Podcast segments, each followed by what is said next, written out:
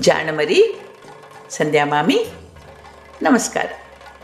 ವರರುಚಿಯ ವಿಧಿ ಇಲ್ಲ ಆಯಿತು ಅಂತ ಹೇಳಿ ವರರುಚಿ ಪ್ರಪಂಚ ಪರ್ಯಟನೆಗೆ ಹೋದ ಅನ್ನುವ ಕಡೆ ಹೋದ ವಾರದ ಕಥೆ ನಿಂತಿತ್ತು. ಈಗೇನಾಯಿತು ನೋಡೋಣ. ಹೀಗೆ ಹೊರಟ ವರರುಚಿ ಊರೂರು ತಿರುಗುತ್ತಾ ಒಂದೂರಿಗೆ ಬಂದ ಮಠ ಮಠ ಮಧ್ಯಾಹ್ನದ ಹೊತ್ತು ಈವಾಗಿನಂತೆ ಆ ಕಾಲದಲ್ಲಿ ಹೋಟೆಲುಗಳು, ರೆಸ್ಟೋರೆಂಟ್ಗಳು ಇರಲಿಲ್ಲ. ಅನ್ನ ವಿಕ್ರಯ ಮಹಾಪಾಪ ಅನ್ನೋ ಭಾವನೆ ಇತ್ತು. ಗೃಹಸ್ಥರ ಮನೆಗಳಲ್ಲಿ ಅತಿಥಿಗಳಿಗೆ ದೇವರ ಸ್ಥಾನ ಇತ್ತು. ಅತಿಥಿ ದೇವೋ ಭವ ಅಂತ ಹೇಳ್ತಿದ್ರು. ಅವರಿಗಾಗಿ ಕಾದು ಅನಂತರ ಮನೆಯವರು ಊಟ ಮಾಡೋ ಪರಿಪಾಠ ಇತ್ತು. ಅಂದು ವರರುಚಿ ಬ್ರಾಹ್ಮಣನೊಬ್ಬನ ಮನೆಗೆ ಬಂದ.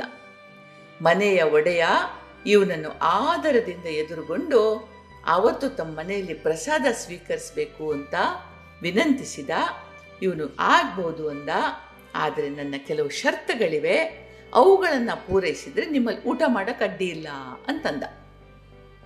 ಹಸಿವಾಗಿದೆ, ಸುಸ್ತಾಗಿದೆ, ಅದರಲ್ಲೂ ಒಂದು ಕೊಂಕು.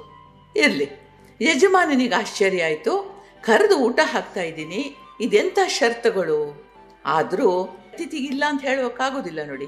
ವಿನಯದಿಂದ ಏನು ಷರತ್ತುಗಳು ಅಂತ ಗೊತ್ತಾದರೆ ಪೂರೈಸೋಕ್ಕೆ ಪ್ರಯತ್ನ ಮಾಡಬಹುದು ಅಂತಂದ.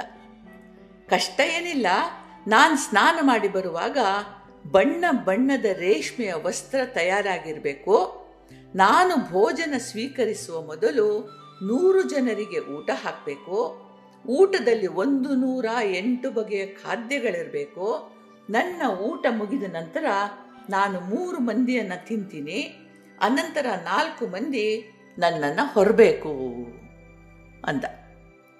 ಈ ವಿಚಿತ್ರ ಬೇಡಿಕೆಗಳನ್ನು ಕೇಳಿದಾಗ ಬ್ರಾಹ್ಮಣನ ತಲೆ ತಿರುಗೋಯ್ತು. ಆಶ್ಚರ್ಯ, ಭಯಗಳಿಂದ ನಿಂತಲ್ಲಿ ಕಲ್ಲಾಗಿ ಹೋದ ಉಭಯ ಸಂಕಟ.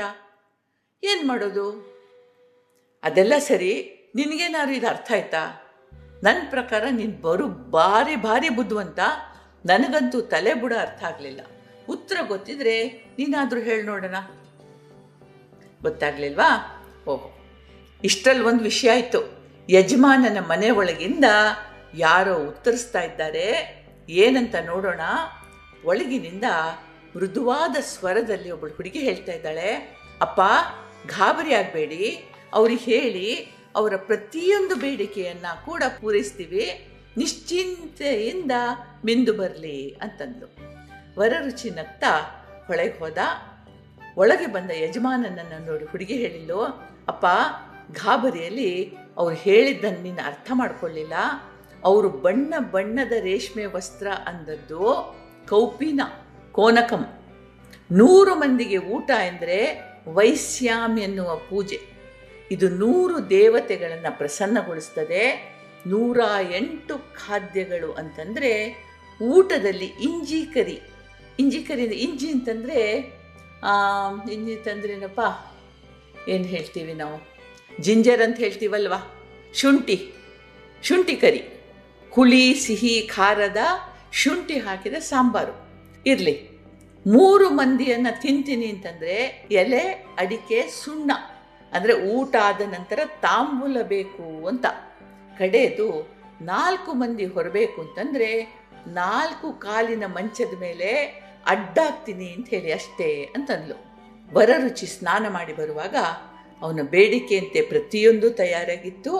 ಅವನಿಗೆ ಆಶ್ಚರ್ಯ ಆಯಿತು. ಈ ಬ್ರಾಹ್ಮಣನ ಮನೆಯಲ್ಲಿ ಯಾರೋ ಬಲು ಬುದ್ಧಿವಂತರಿದ್ದ ಕಾಣ್ತದೆ ಅಂತ ಹೇಳಿ ಯೋಚಿಸಿ ಊಟ ಮಾಡ್ತಾ ಇರುವಾಗ ಮನೆಯವರ ನಡವಳಿಕೆಯನ್ನು ಸೂಕ್ಷ್ಮವಾಗಿ ಗಮನಿಸತೊಡಗಿದ ಬಡಿಸ್ತಾ ಚುರುಕಾಗಿ ಓಡಾಡ್ತಿರುವ ಚಂದದ ಹುಡುಗಿಯಿಂದ ತನ್ನ ಬೇಡಿಕೆಗಳು ಪೂರೈಸಲ್ಪಟ್ಟವು ಅಂತ ಗೊತ್ತಾಯಿತು. ಹಾಗೂ ಇವಳೇ ತನಗೆ ಯೋಗ್ಯಳಾದ ಹೆಂಡತಿ ಪತ್ನಿ ಅಂತ ನಿರ್ಧರಿಸಿದ. ಇದನ್ನು ಕೇಳಿದ ಹುಡುಗಿಯ ತಂದೆಯ ಸಂತೋಷಕ್ಕೆ ಪಾರವೇ ಇರಲಿಲ್ಲ.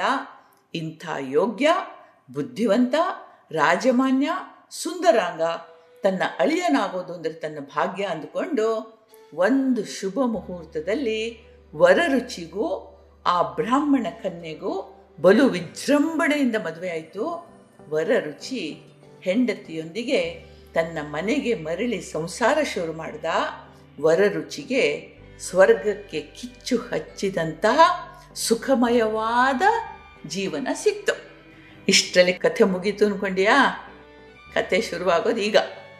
ಪುಟ್ಟು, ರಾತ್ರಿಯ ಕತ್ತಲಿನ ನಂತರ ಸೂರ್ಯೋದಯದ ಬೆಳಕಾಗ್ತದೆ, ಹಗಲು ಕಳೆದ್ರೆ ಮತ್ತೆ ರಾತ್ರಿ ಆಗುತ್ತೆ.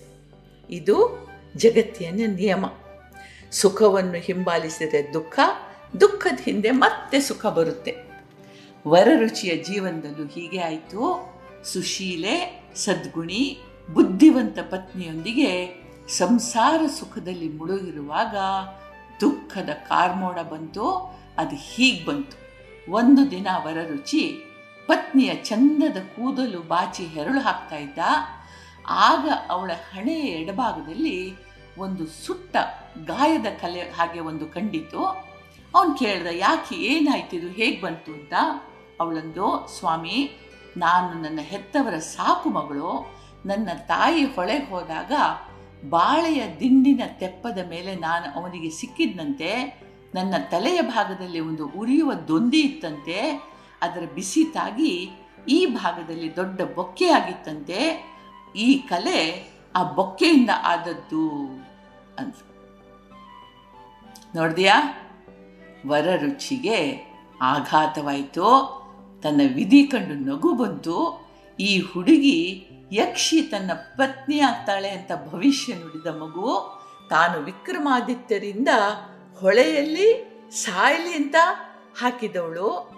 ಕೆಳಜಾತಿಯವಳನ್ನು ಮದುವೆ ಆಗೋದಕ್ಕೆ ತಪ್ಪಿಸಲು ಪ್ರಯತ್ನಿಸಿದವಳು. ಅಯ್ಯೋ ವಿಧಿಯೇ ಕಡೆಗೂ ನೀನು ನನ್ನ ಬೆನ್ನು ಬಿಡಲಿಲ್ವಲ್ಲ?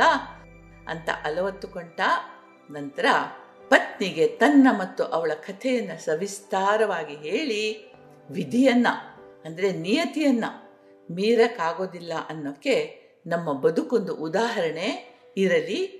ನಾವು ದೇಶದ ಉದ್ದಗಲಕ್ಕೂ ಪ್ರಯಾಣ ಮಾಡುವ ಸಂಕಲ್ಪ ಮಾಡೋಣ. ಒಂದು ಕಡೆ ನೆಲೆಯಾಗುವ ಬದುಕು ಬೇಡ ಅಂತ ಹೇಳಿ ವಿರಕ್ತನಾಗಿ ಅಂದಿನಿಂದ ನಿಂತಲ್ಲಿ ನಿಲ್ಲದೆ ಅಲೆಮಾರಿ ಜೀವನ ಶುರು ಮಾಡಿದ. ಹೀಗೆ ಪ್ರಯಾಣ ಮಾಡ್ತಾ ಮಾಡ್ತಾ ಅವರು ಮಲಯಾಳ ದೇಶಕ್ಕೆ ಬಂದರು. ಈ ದೇಶದ ಉದ್ದಗಲಕ್ಕೂ ಪ್ರಯಾಣ ಮಾಡುವ ಸಮಯದಲ್ಲಿ ವರರುಚಿಯ ಮೊದಲನೇ ಮಗು ಹುಟ್ಟಿತು. ಹುಟ್ಟಿದ ಮಗುವನ್ನು ಕಾಡಿನಲ್ಲಿಯೇ ಎಲ್ಲಿ ಹುಟ್ಟತೋ ಅಲ್ಲೇ ಬಿಟ್ಟು ಮುಂದೆ ಹೋದರು. ಹೀಗೆ ಅವರಿಗೆ ಹನ್ನೆರಡು ಮಕ್ಕಳು ಹುಟ್ಟಿದ್ವಂತೆ. ಹನ್ನೊಂದು ಮಕ್ಕಳನ್ನು ಅವರು ಬಿಟ್ಟು ಹೋದ ಕಡೆಯಿಂದ ಸ್ಥಳೀಯರು ತಕೊಂಡು ಹೋಗಿ ಸಾಕಿದ್ರು. ಈ ಹನ್ನೊಂದು ಮಕ್ಕಳು ಕೂಡ ತಂದೆ, ತಾಯಿಯ ಅಸಾಧಾರಣ ಬುದ್ಧಿವಂತಿಕೆ, ರೂಪಗಳನ್ನು ಪಡೆದು ಅಸಾಧಾರಣರೆಂದು ಪ್ರಖ್ಯಾತರಾದರು. ಹನ್ನೆರಡನೇ ಬಾರಿಗೆ ಈಗ ವರರುಚಿಯ ಹೆಂಡತಿ ಗರ್ಭಿಣಿ. ಈ ಹನ್ನೆರಡನೇ ಮಗು ಏನಾಯ್ತು? ಮುಂದಿನ ವಾರ ಹೇಳ. ಅಲ್ಲಿಯವರೆಗೆ ಕಥೆಯ ಬಗ್ಗೆ ಯೋಚಿಸೋ ಚಂದದ ಕತೆ. ಜೈ ಹಿಂದ್.